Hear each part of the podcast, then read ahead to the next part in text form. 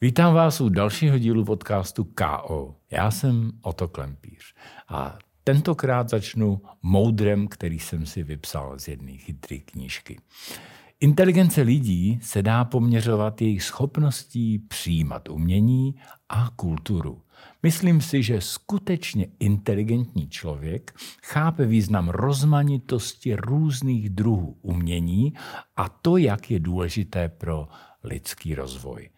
Dnes je mým hostem umělec, malíř, kterýho já osobně považuji za nesmírně inteligentního.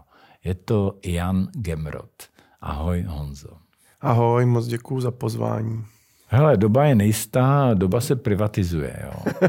To je, privatizovaný čas je, je fenomen dneška. Já tam čtu taky velkou agresivitu. Jo, tam jsou rozbité věci.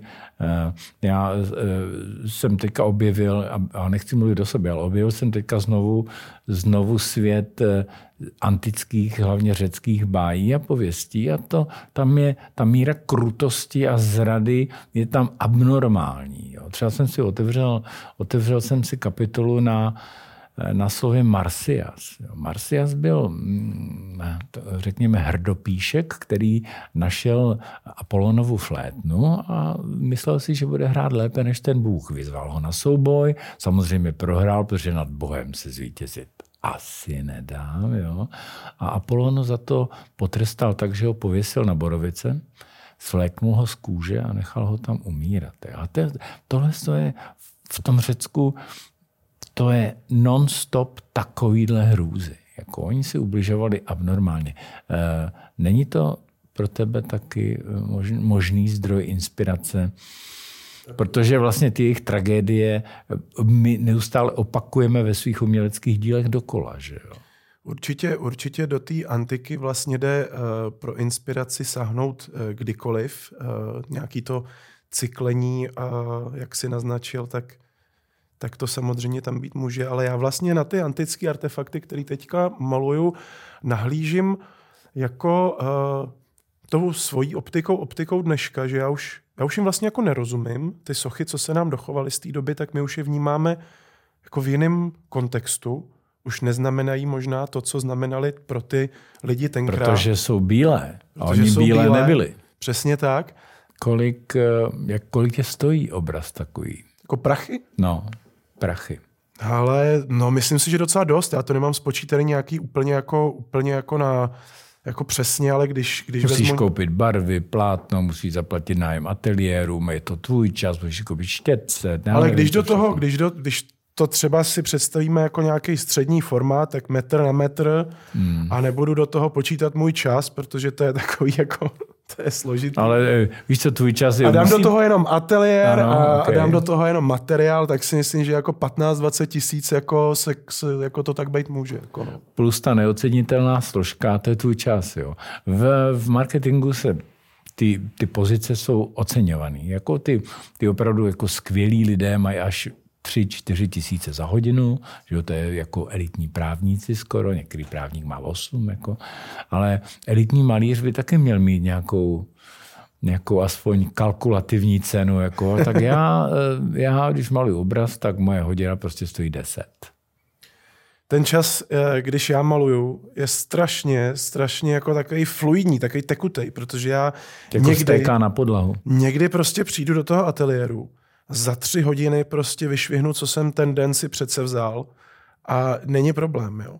Ale někdy, než se taková do, jako chvíle stane, tak je předtím jako třeba 8 hodin nějaký lopoty, která není úplně k ničemu, jo. Takže já nemůžu. Jako a co to je za lopotu, že chodíš po, po ateliéru? Nebo... Chodím, do ateliéru, chodím po ateliéru, svím se tam. Svíš se tam. Koukám se do telefonu, prokrastinuju, telefonuju třeba dlouze s někým a re- reálně v tom ateliéru jsem, jsem třeba u toho plátna, ale nevzniká to. Jako, mm. A pak zase někdy třeba jsou chvíle, kdy to vzniká velice rychle a, a daří se to. Jako, jo. Takže Těžko to posoudit, ale bez těch hodin toho jako neúspěchu by pak nebyly ty úspěšné. Jo? Je to řehole. Takže se to musí takhle jako kombinovat, jo? Je, to, je to složité. No. Takže, takže hodinová taxa si myslím, že úplně by nefungovala v mém případě. Možná, že by si mohl to rozdělit, diversifikovat jako hodina, když prokrastinuje, že několik tisíc a kdy tvoří, že víc Ale to je jenom legrace. tohle, tohle všechno, prosím vás, eh, finanční záležitosti to řeší můj pan galerista. Tento, tento má všechno spočítané. No, galerista má kalkulačku v každé kapse. Jo. Záleží na tom, kterou vytáhneš. Jo. Jak, se, jak se tváříš na, na komerční úspěchy umělců? Jako já eh, narážím na renesanční malíře, kteří byli velmi dobří obchodníci a uměli se prodat jako... Ale každý... Uh, tady, ne všichni. Tady asi je potřeba sundat trošku růžové brýle a říct si, že jako každý umělec, který se nám jakoby uh, zachoval, jehož jméno dneska známe, tak logicky musel být jako komerčně úspěšný. Jako jo, prostě musel, uh, musel nějakým způsobem uh, být jako někým, hmm jako velmi finančně podporovaný, aby Jasně. mohl ty díla vytvořit. To je, prostě, nějakým... to je prostě jako jednoduchý.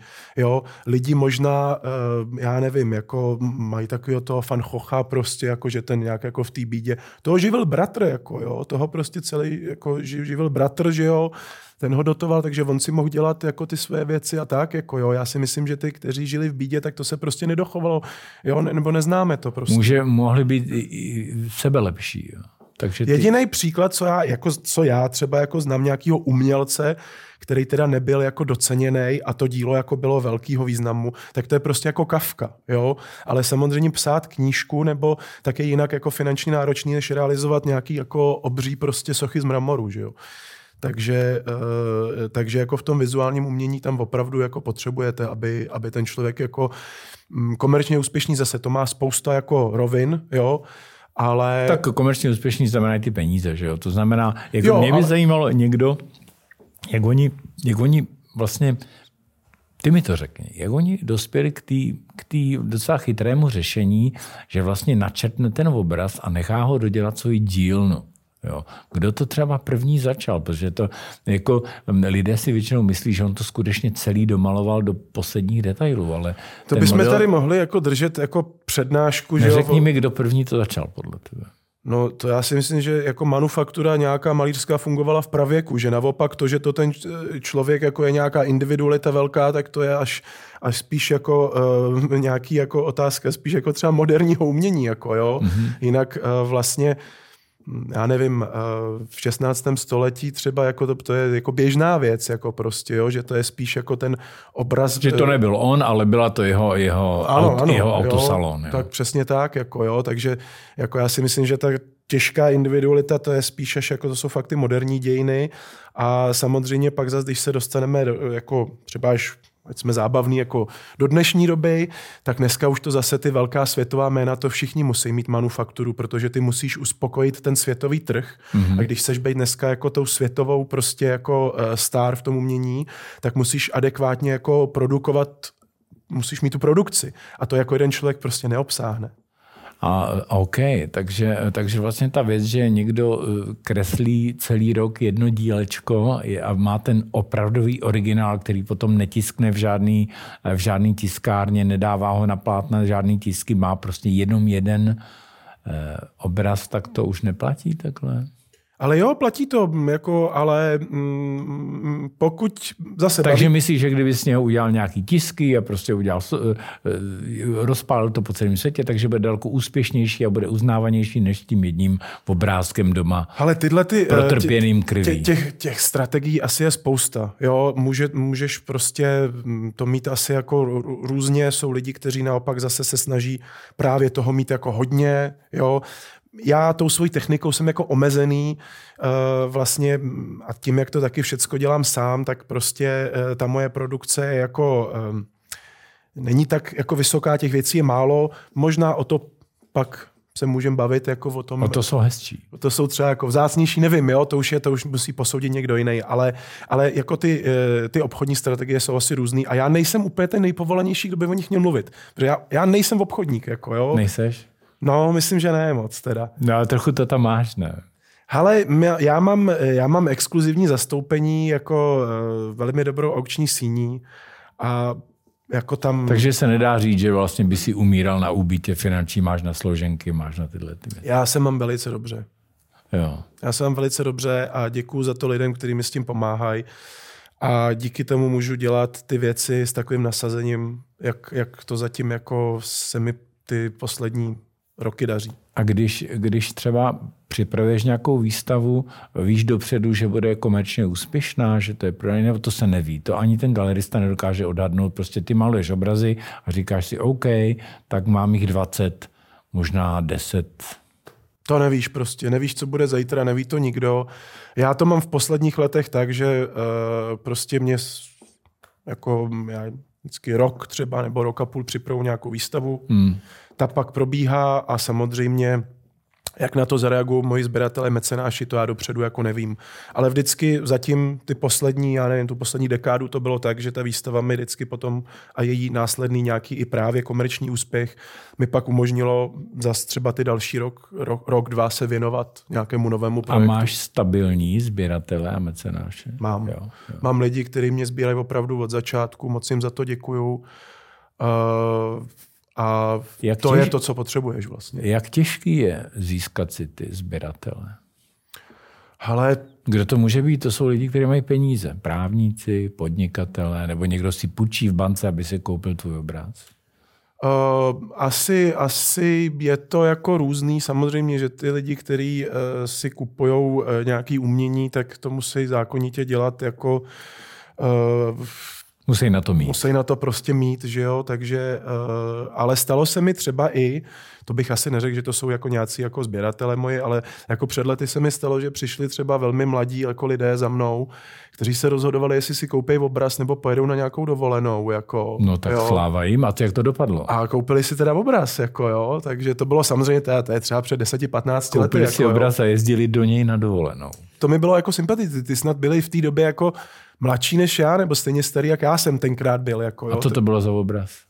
Ale to byl, eh, to byl obraz cyklu Ikebana Mortis a to jsou takový jako Takový, mrtví květiny? No, oni jsou to vlastně mrtví lidi, z kterých rostou kytky. Jako, no, takový, Já, to, takový to bylo jako, takový, jako pak se mi z toho vyvinul cyklus Vanitas, tohle byla jako, jako raná věc nějaká, ale uh, jako, jak se tady bavíme o tom prodeji a o tom komerčním aspektu té věci, tak tohle jsem se jako zapamatoval, jo. Protože ono je to něco jiného, když přijde miliardář, jo, který vlastně jako to tolik jako neřeší a pak když přijdou lidi, kteří opravdu jako se rozhodujou, tak tohle, tohle, se mi jako, tohle se mi moc tenkrát líbilo. No. A do teďka na ně vzpomínám. Mrtví lidi, z kterých rostou kitky. To je hodně osobní, oso, osobní, osobní přístup. Považuješ se za psychicky stabilního člověka? No to rozhodně ne. ne? A kde je ten výkyv? No výkyv je každý den, jako ráno a večer a ještě nějak jako vždycky mezi tím. Jako... Jo, že se ráno probudíš a máš pocit hrůzy, nebo? Jo, já jsem strašně jako psychicky jako labilní. Jako, jo. A narovná tě co? Uh, narovná, Manželka? Narovná mě manželka, narovná mě třeba, když, uh, když se mi něco povede ve obraze. Jo, když třeba maluju a něco se mi tam povede, mám z toho radost, tak pak ten den mám hezký. A pak třeba, uh, pak třeba zas naopak, když se mi něco tam jako nepovede, tak tak je to blbý, no. A teďka mě třeba narovnává, eh, narovnávají mě kluci na boxu, jako jo. Takže, Chodíš boxovat? No, jako je to teda... A normálně spáruješ už? Spáruju, je to teda ostuda, hmm. samozřejmě, jako jo, ale prostě docházím tam, snažím se, je to hodně mimo moji komfortní zónu teda ale to mi pomáhá na tu psychiku strašně. Box, kondiční box je skvělý. Nejlepší. Je to úplně nejlepší. Jako. A už tě cvičně uspali, aby si se nelek? Ne, to ne, já chodím, uh, oni jsou tam jako všichni takový, že třeba to dělají 15-20 let a jsou jako, jako fakt jako tvrdý bojovníci dobrý, takže já vždycky před tím začátkem toho sparingu říkám, hele Vojto, prosím tě, musíš na mě hodně opatrně, jo, hodně opatrně. Když ona taková rána do žeber a dejchej. No už jsem, už jsem byl dvakrát v nemocnici na rengenu. Takže, byl jsi, jo. No to už, to je denní chleba.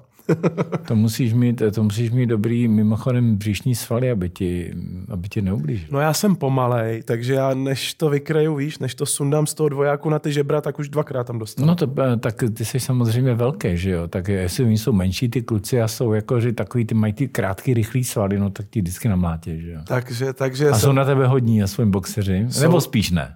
Ale jsou, jsou hodní, jsou hodní, to já bych tam nějak jako nepřežil, že jo. No nos máš v pořádku, vidím zatím ještě zuby všechny. Zatím. Žádnou zlomenou čelist nevidím, no tak je to všechno OK. Uh, Co ti přináší poznání sebe sama? Já se ptám tak zletně proto, protože si řekl box. Jo. Ale na jedné straně je to malířství, vhledy do své vlastní duše, na druhé straně je to extenzivní sport, jako je agresivní, jako je box, na třetí straně jsou to ty ranní deprese, nestabilita a tak dále. E, potřeba, aby tě někdo pochválil, aby si byl v pořádku. To poznání sebe sama je podle mě eh, smysl i života každýho. Co ti to přináší? V jaký jsi stádiu? Co o sobě víš? Uh, tak nejdřív odpovím na to, co mi to přináší, protože mi to přináší trošku větší klid. Pomáhá mi to, že třeba v nějaké situaci, když vím, jak reaguju, eh, tak už třeba teďka s tím přibývajícím věkem, jak se víc znám, tak vím třeba proč a už jenom to je jako do jisté míry jako nějaký uklidnění. A tolik třeba s nějakýma věcma nebojuju, jo? že si prostě už řeknu, hele, jo, jsem... A s čím nebojuješ? Třeba s nadváhou? Ty nemáš nadváhu. Tohle není můj problém, ale mám jinou takovou uh, asi netradiční věc. Mně se, je to trapný, jo, ale mně se dělá třeba strašně špatně v autě. Já nerad jezdím autem, já rád lítám letadlem, miluju jízdu vlakem, to je můj nejoblíbenější dopravní prostředek. Mám i rád loď, ale prostě moc nemám rád auto. Jako jo. Takže jsem vlastně nikdy ani se jako do toho provozu jako nezapojil, neřídím, auto nemám a... Uh, Taky by si mohl do Brna na koni. No, třeba, právě. A to by mě zajímalo, jako jo, ale prostě nějak jsem furt tohleto od těch sedmnácti, že jsem si říkal, jo, tak až dostuduju vysokou, tak pak ten řidičák budu řešit. Až dodělám tuhle výstavu, tak budu to řešit. A teď se to furt takhle kupilo a teďka vlastně už najednou... To, to bude rád, že nemáš elektroauto, nebo jestli ho nemáš, takže to zrychlení tam je tak brutální, že tam se dělá blbě mě. Ne, já jsem teďka na Azorech, já jsem naboural i nějakou takovou terénní motokáru, co mě tam nechali říct. Já prostě na to nejsem, jako jo. Ale právě už v tomhle věku najednou jsem si řekl, hele, dík, dík je to jedno, dík je to v pohodě, tak se na to jako vykašli. No takže dobře, ale ono je to spíš jako extenzivní věc, jako je to vnějšková věc, ale poznat sebe sama, jako je možná v hlubší rovině, než je, že se ti dělá blbě v autě. Ale uh, malování vlastně je taková jako introspektivní činnost. Mm-hmm. Takže už jenom tím, že to tak často každý den jako dělám, tak neustále jako člověk tam bojuje sám se sebou. Jako jo. Tam vidí ty svoje strachy a říká si, kdy je odvážný, kdy je zbabilej.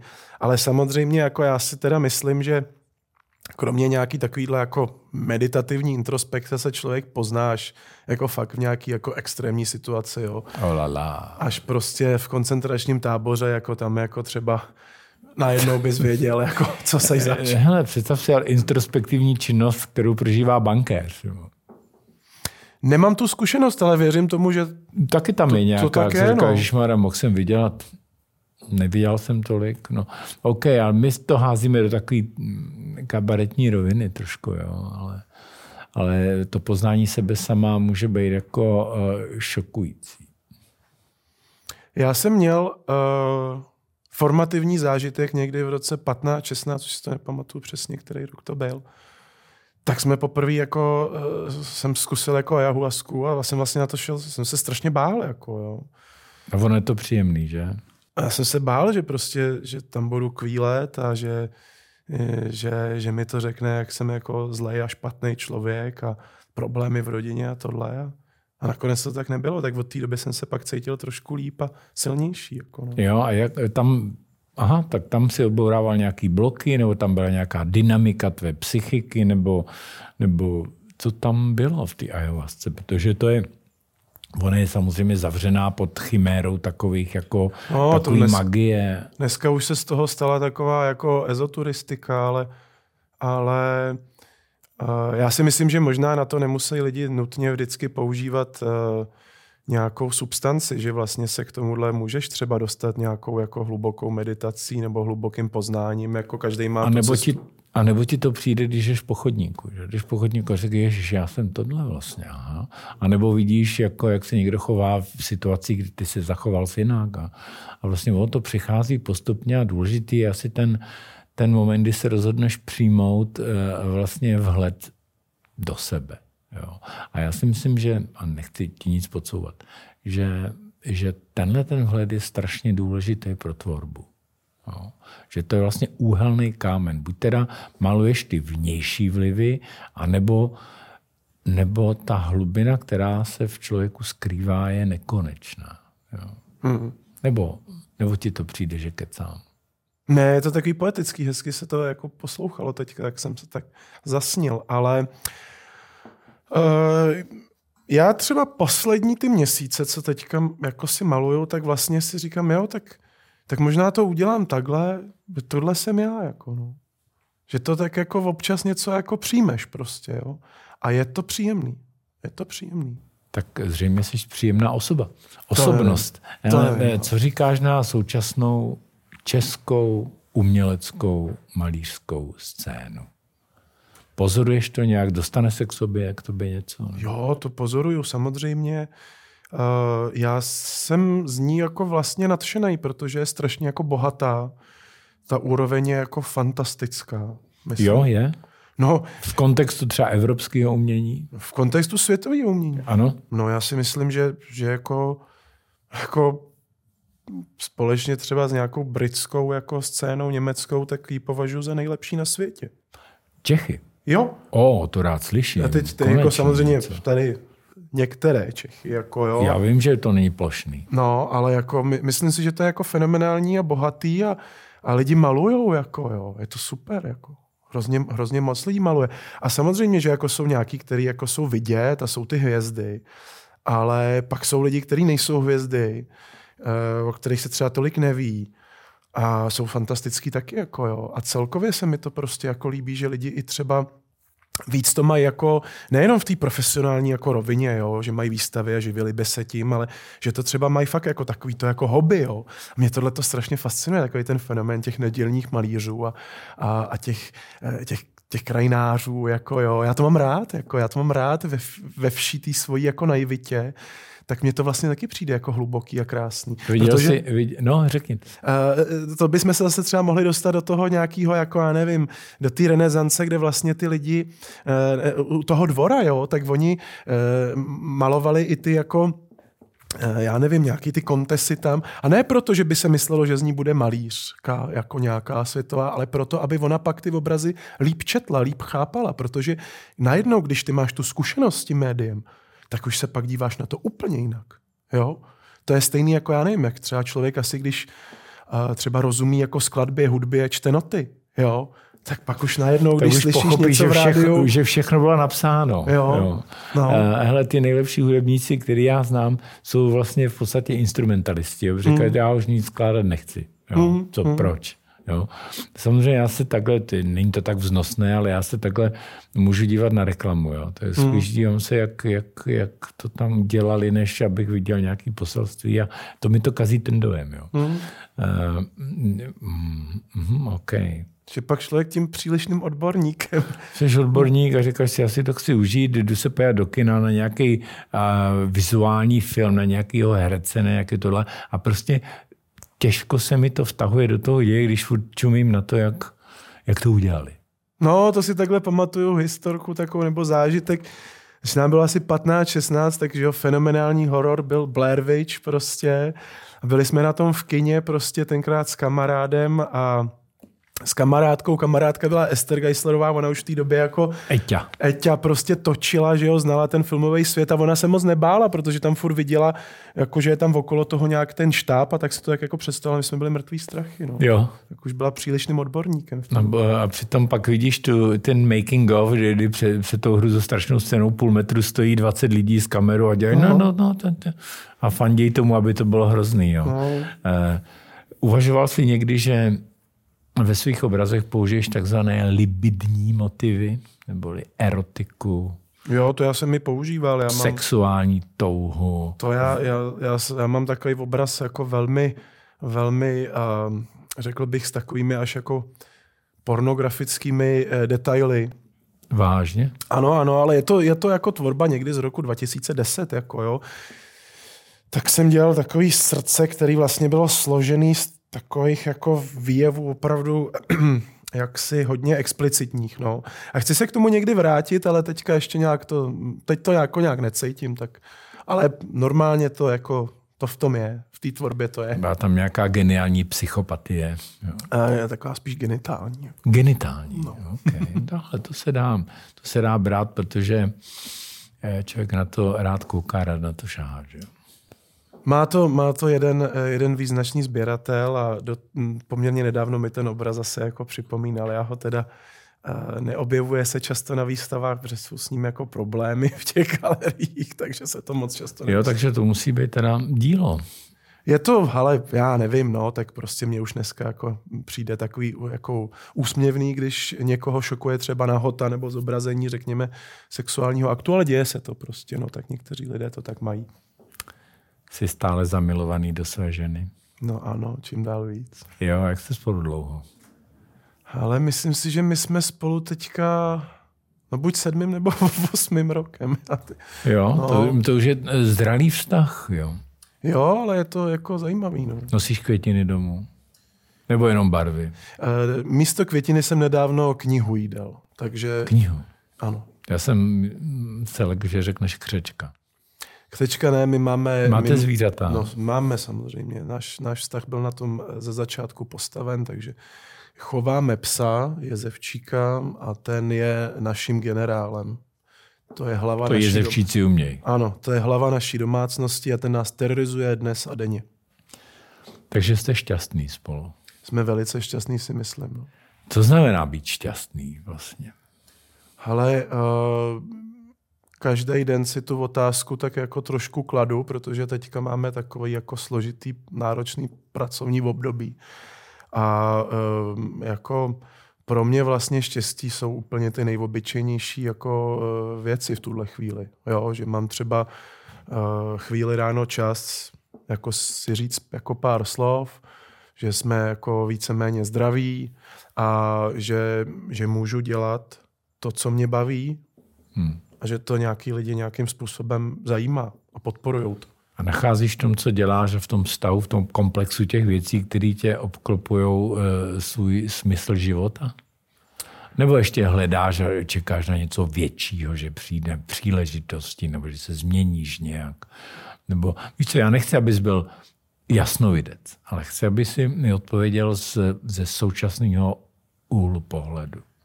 Uh, já to mám poslední roky tak, že si strašně, strašně vážím toho, co můžu já mít, co můžu já dělat, vzhledem k tomu, i jak to mají prostě většina lidí na světě, tak jak já strašně z jakého jako privilegia, nějakého štěstí můžu jako fungovat v těch mantinelech, v kterých funguju a zabývat se tím, co dělám. Hmm. Takže je to takový mix jako strachu a pokory zažívám.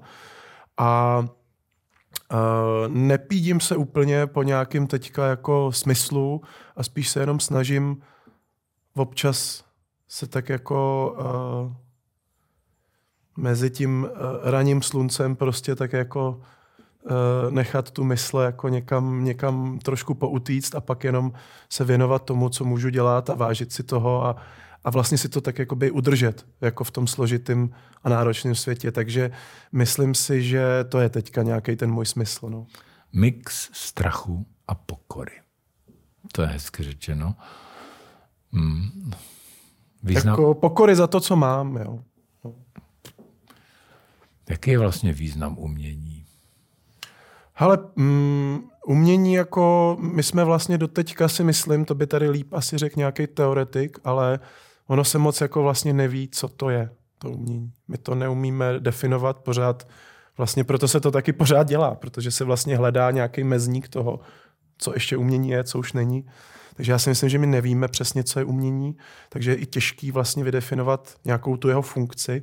Ale stejně jako se smyslem života, že život má takový smysl, jaký mu dáš, tak umění může mít pro tebe smysl, jaký ty mu dáš. Takže pro mě je to nástroj na zkoumání světa, na zkoumání sebe sama. A ono se to popírá v různých větách, když někdo řekne, no, být dobrý automechanik, to je umění. A to není umění. Jo, umění je, umění je, uh, ty mi to řekni. Hm. Nevím, co je umění, neumím, nemám definici. A já, já mám rád, když někdo řeší konkrétní technický problém, takže mám rád automechaniky. Líbí se mi ta práce ale myslím si, že umění, jako v tom jako třeba smyslu, jak ho chápu já, není něco, co můžeš právě mechanicky opakovat. Že to, že to je věc, která je po každý trošku vlastně nějak jako jiná. Že to je vlastně i v té malbě, jo? že maluješ ten obraz a, a ten další, až budeš malovat, tak ho budeš malovat vlastně určitým způsobem jako úplně jinak. Budeš tam řešit úplně jiné věci, i když třeba v drobných jako nuancích. Jo? Ale když bys to dělal úplně stejně, tak se právě možná staneš trošku nějakým jako řemeslníkem, Jasně. rutinérem. Jasně, no a ty jsi zvyklý koukat se na ty obrazy, určitě jsi viděl mraky. Jo. Co je z toho, a máš to, jak se říká, nakoukáno. Jo? Takže si můžu zeptat na banální otázku a ty mi odpovíš originálně. Co je podle tebe nejkrásnější obraz na světě? Můžeš jmenovat tři, takovou bulvární otázečka, ale zkus tři favority říct. Když se mě někdo zeptá na muziku, řeknu to rovnou. Jo. Řekni mi obrazy. Ty jo. Uh, já řeknu dvě věci. Jo. Uh, nejkrásnější, strašně jako... Mm, pro mě jako ne, ne, nevho... Nedefinovatelná otázka? No, ne, ne, nevhodný jako kritérium pro obraz. Jo? Já si myslím, že obraz nebo umělecký dílo obecně má být silný, má tě jako zasáhnout a nemusí nutně být jako krásný ve smyslu, Výborný. že ti to je subjektivně libé. Jo? Výborný. Takže tohle je první taková věc, co bych asi tam jako si tak jako změnil. A pak samozřejmě nejsou to dostihy, jo, a mění se to, jo. Takže, uh, ale já ne, neuhnu a řeknu ti tři věci a jsou to tři věci, které teďka jako mě jako baví, jo. Takže já, já třeba uh, jako první řeknu nějakou věc uh, od Angra, třeba turecká lázeň, protože prostě pro mě je to malba, kterou, já to vůbec jako nechápu, jak ten člověk jako ani dokázal jako udělat a to mě na tom jako fascinuje. Co na ní je? Uh, ale no, jsou to, jsou to vlastně jako nějaký nahý jako akty idealizovaný jako, vlá, jako vlázní vlastně, jo. Ale je to takovým způsobem jako přednesený a takovým způsobem jako malovaný, že, že je to pro mě něco jako neskutečný, že to je pro mě zázrak, jo. Uh, a s, vlastně mě ani nezajímá tak jako co tam vlastně ale jakým, jakým způsobem ten člověk mi nějaký tenhle ten idealizovaný výjev jako přednášel a to, to je pro mě jako neskutečný. Takže a jakýkoliv jiný obraz od něj jako slavný mi přijde jako úkaz. Já mám hmm. rád prostě Dominika Angra strašně moc. Okay. Takže to je jedna, jedna taková věc. Jako jo.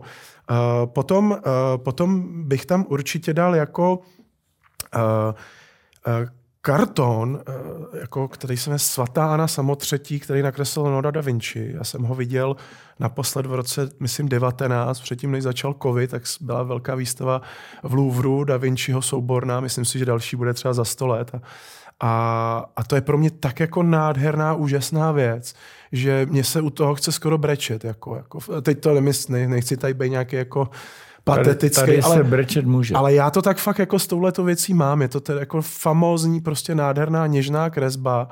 Jo, je tam prostě to mateřství a tohle. Strašně, strašně mě to jako uh, prostě vždycky nějak jako... Ta něha u těch mužů uh, je jeden z nejkrásnějších pocitů, no, ale ono znám. to je něžný. Ale ty vole, ono je to i monumentální zájem. Mm, mm. A to jsou dvě věci, které jako mě jako fascinují, jo. Takže, takže, takže to, je, to umění. Třeba. A ještě je to, ještě je to vlastně monochromatický, jak je to prostě takový ten, já nevím, pastel nebo vrůdka, nevím, co tam všechno za materiály. Jo, že to není taková ta přebarvená renesance, to moc nemám, jako vlastně Jasně. tenhle ten kolorit mi není tak blízký, takže to se mi tam strašně líbí. A, a třetí věc, kterou řeknu, tak je taková jako současnost, nebo nedávná současnost, a to je malba od mýho pana profesora Zdeňka Berana, která se jmenuje Duševní záchrana. A je to vlastně takový jakoby velmi až jakoby hyperrealistický výjev, takový jako hnící, plesnivějící, jakýsi nafukovací hračky nebo duše. A e, to, to vlastní Národní galerie. A e, říkám to tady proto, že vlastně teďka je to deset let, co pan profesor zemřel, tak aby aby se ta jeho tvorba trošku připomněla, protože je právě i v evropském kontextu naprosto výjimečná a u nás e, trošku možná, možná pro tu svoji takovou, že to je jako těžký to vstřebat, jeho obrazy trošku jako opomíjená teďka. A ty, když eh, stojíš před těmi díly, díváš se na ně jako technicky nebo necháš na sebe působit vlastně tu, a ty jsme u toho slova, tu krásu? To, No to, já doufám, že, to že jsem, vzdělání toho obrazu. já doufám, že jsem schopný vnímat jako obojí a u některých věcí třeba si troufám říct, že i ten historický kontext a tak, jo, takže třeba eh, já nevím, mám rád třeba hrozně obrazy i toho, jako Žakuli Davida, prostě jak maloval toho Napoleona, jo, mně se to strašně jako líbí, tyhle ty jako politický prostě věci. Jasně, jasně, jasně. Takže, uh, um, takže jo, jako douf, doufám, že jo, ale samozřejmě to, Někomu se třeba zase líbí obrazy Františka Ringo Čecha. Jo. A to mě ale taky. To já Jo. jsem fanoušek, jako Jo. nesmírnej. To jsou skvělý obrazy. Takže, uh, takže A nevadí ti to, že vlastně tam, že to je tak hodně naivní. Jo? Baví tě ten nápad jeho břitký. Jo? vždycky. no, mě, jako já mám rád jako vlastně, no naivní. Ono to zase tak naivní, ne, ono to je naivní tím jako, mm, tím jakoby neškoleným projevem, ale Přesně jinak, to myslím. jinak ten, eh, ta, ten, ten obsah jako zase tak naivní není. Ne, to je, není vůbec naivní. to je velmi Ten- jako takový jako nenaivní, že jo, poučený prostě. No. OK.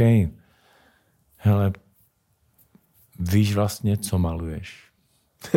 To mi řekl Karel Srb při mojí poslední výstavě, kterou kurátoroval, že on mi, on mi řekl, že vlastně já vůbec nevím, co maluju a že to, co si myslím, že maluju, tak nemaluju. Takže, ale uh, já, já si myslím, já si myslím, že to jako vím, nebo snažím se, ale to je nějaká moje prostě optika. Ale žijeme v době, kdy v obalové době, kdy svatba je důležitější mnohdy než láska. Hmm. Pohřeb je důležitější mnohdy než ten zemřelý. Vzhled je důležitější než mysl. Ta obal, obalová kultura má své zákonitosti nejenom v reklamě a v marketingu, ale vlastně i obraz může být takový obal na duševní pochody a myšlenky. Jo? Obraz je obal pocitů a myšlenek. Hmm. A čím jsou ty myšlenky hlubší a obsáhlejší a ten člověk čím více je vlastně nenormální, jo? tím podle mě je to posouvá ty hranice dále do, do světa nepoznaného umění. Byl jsem moc chytrý a naivní, nebo, nebo z, některé, z některých z těchto těch tezí dokážeš souhlasit? Uh, s tou poslední určitě dokážu souhlasit, je to zajímavý. Která byla to poslední? No, že, že jako vlastně, když do toho ten eh, člověk jako promítá nějakou svoji podivnost, takže se tím jako posouvá, posouvá nějakým způsobem, může posouvat ta hranice. Ale uh, asi se mi nelíbí to, že ten obraz je nějaký obal na nějakou jako myšlenku, nebo nevím, možná... eh, Necítíš se jako obalový technik. Jo? Uh, on ten obraz jako... Uh, on je sám za sebe. On sám vlastně i tou jako formou, jako je tou myšlenkou, jo. Já si myslím, že se ještě úplně třeba neodhalilo, co všechno ten obraz Je. jako je. Mhm. Uh, protože furt se to jako děje, že jo? To je, ta, ta historie té malby je strašně jako dlouhá. Vlastně dneska už máme mnohem lepší, jakoby, nebo ne lepší, ale snažší zobrazovací technologie, ale přesto nějaká ta jakoby v uvozovkách klasická malba furt existuje.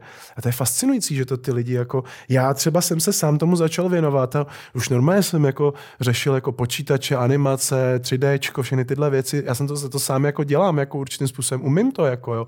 Ale táhlo mě to k té malbě, jako jo. A mě to samo, samo, sám vlastně nevím proč, jako jo. Takže uh, tam v tom jako něco se tam jako nějak konzervuje, jenom že třeba budeš malovat i nějakou banalitu, budeš malovat prostě nějaký zátišní hrušku. Ale, jenom, Zastavíš čas. ale přesně, ty jenom, jako, jenom tam kladeš ty tahy nějak, i třeba blbě, ale jako nějak v tom se něco děje a je tam nějaký tajemství a to není obal, to je ono už. Jaký, jakou roli hrajou v, v životě obrazů rámy? Hmm. To je moderní slovo, víš, dřív to byly bubliny, teďka se říká v rámcích, mluvím, mluvím, mluvíme stále v nějakých rámcích.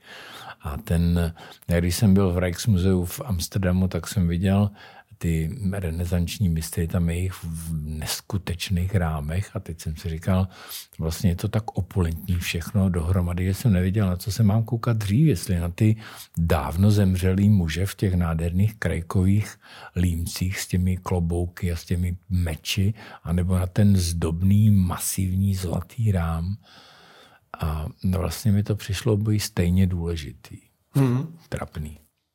To je uh, pro mě těžko, uh, těžko se můžu do toho vcítit, do takového vnímání, protože uh, pro mě jako rám je nějaká jako spíš jako technická taková záležitost, jako stejný, jako kdyby jsme se bavili třeba o uzlících plátna, takže já to fakt jako beru něco jako, jako mm, podružného velmi, ale i tyhle ty věci samozřejmě podlíhají nějaký jako třeba módě, nějakým trendům, jsou i trendy ve výstavnictví a dneska zase naopak, že jo, sledujeme ten trend takového toho minimalismu. Ano, individualismu. Ten, jo, ten white cube, který vlastně vynalezli eh, mimo jiné, eh, mimochodem teda eh, tuším, že nacisti, že jo, který vlastně začali s tím budováním těchto těch galerií jako bílejch, čistých, jako, jo, aby tam jako vyniklo. takže tohle všecko je podle mě nějaká jako móda, a jako jasně, no, tak můžeme si tady říct, že tím rámem to můžeš pohřbít, může nějakým způsobem třeba přebít to. Já jako svý věci jako nerámuju prostě, ale vím, že třeba ty sběratele, kteří to mají, tak třeba si to nějak jako pak nechávají rámovat a někdy to se mnou konzultují, někdy ne. Tak já to beru, že to je takový dobrý, že to třeba ochrání tu konstrukci a když to to nějak moc jako mm, nekomplikuje, neodvádí tu pozornost, tak, tak jako Tak krásně okay. mluvíš o rámech, to jsem ještě nezažil nikdy. Jo. Uh, já mám na závěr takovou hezkou naivní otázku. Co je podle tebe, určitě si absolvoval spoustu těch hovorů a rozhovorů a interview, co je podle tebe nejkrásnější otázka na světě?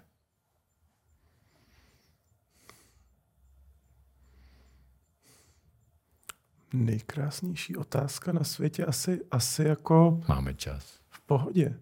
Asi jako záleží na tom, Uh, pro koho je ta otázka, no. Ale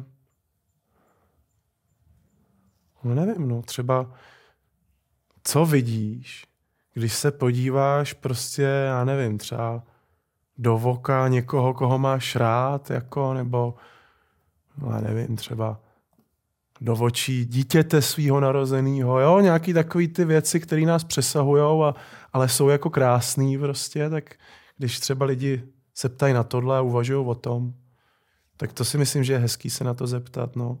Tak jsem viděl, že a to není asi nejkrásnější otázka, ale často si na ní vybavu, že jsem viděl, že když se kardinála Duky ptali, na co by se zeptal pána Boha, tak nějak, se, tak nějak řekl, že by se ho zeptal, kde se bere zlo a proč je zlo. Tak to je taky taková jako, co mě fascinuje za otázku. A vlastně mi taky přišla jako hezká. OK. Tak eh, já ti každopádně děkuji za, za krásný rozhovor a lidem, kteří si budou dívat a kupovat a pozorovat tvoje obrazy, při aby je napadaly jenom samé krásné otázky. Díky moc. To byl Jan Gemrot.